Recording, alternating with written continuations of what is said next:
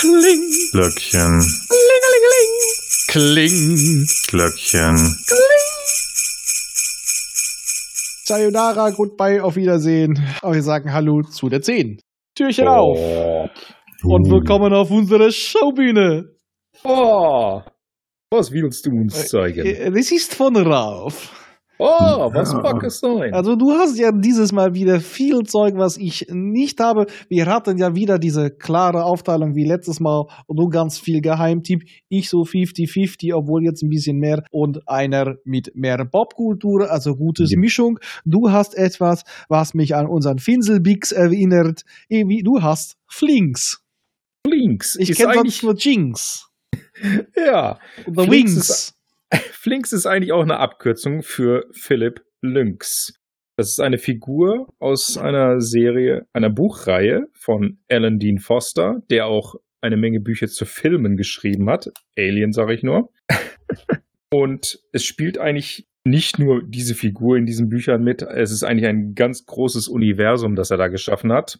Aber die Hauptfigur, die in den meisten Büchern vorkommt, ist eben Flinks mit seinem kleinen Drachen, Pip, Und Flinks dabei. Den er sich zwischendurch dann einsammelt. Mhm. ist ein recht intelligenter kleiner Drache und äh, er ist eigentlich ein Waisenkind, das durchs Universum gondelt und dabei alle möglichen äh, Wesen trifft. Und eigentlich geht es hauptsächlich darum, dass diese Galaxis ein extrem interessanter Ort ist.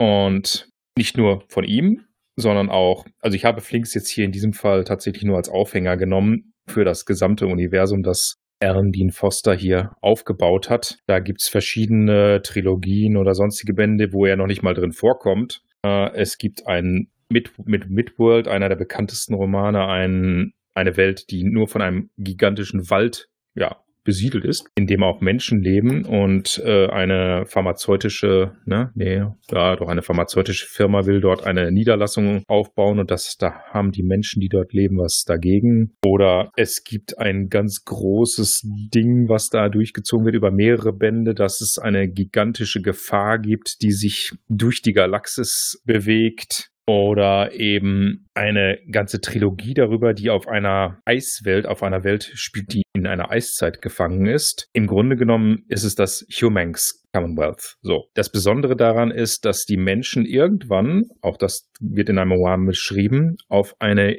insektoide Lebensform treffen. Und statt dass sie sich dann erstmal gegenseitig die Schädel einschlagen, erkennen sie irgendwann, hm, wir ergänzen uns eigentlich total gut, also gründen wir doch ein gemeinsames Reich. Das wird dann alles in verschiedenen Bänden beschrieben und in diesem, dieser Galaxis im Grunde genommen spielt das Ganze. Unter anderem eben auch die Abenteuer von Flinks und Pip irgendwie an ein Raumschiff kommen und dann von einem Planeten zum anderen fliegen. Unter anderem auch die Gefahr erkennen, dass sich da äh, aus den Fernen der Galaxis ein, kann man das einen Weltenfresser nennen, auf sie zu bewegt. Oder sie treffen auf seltsame Wesen, die sich durch ihren Planeten durchtunneln, wobei sie allerdings äh, nicht unbedingt nur durch die dritte Dimension tunneln, sondern tatsächlich auch auf andere Planeten. Also es geht kurzum darum, ein unglaublich faszinierendes und vielfältiges Universum zu erkunden. Genau. Das hört sich ganz so an, ja. Ja, also man, da kann man eigentlich unheimlich viel drüber erzählen. Es gibt auch eine unheimliche Menge von Romanen äh, dazu. Die wurden von 1972 an bis, ich glaube, bis in die 2010er, da gab es noch die letzten Romane, äh, geschrieben. Er ist also sehr produktiv gewesen, nicht nur für Filmromane.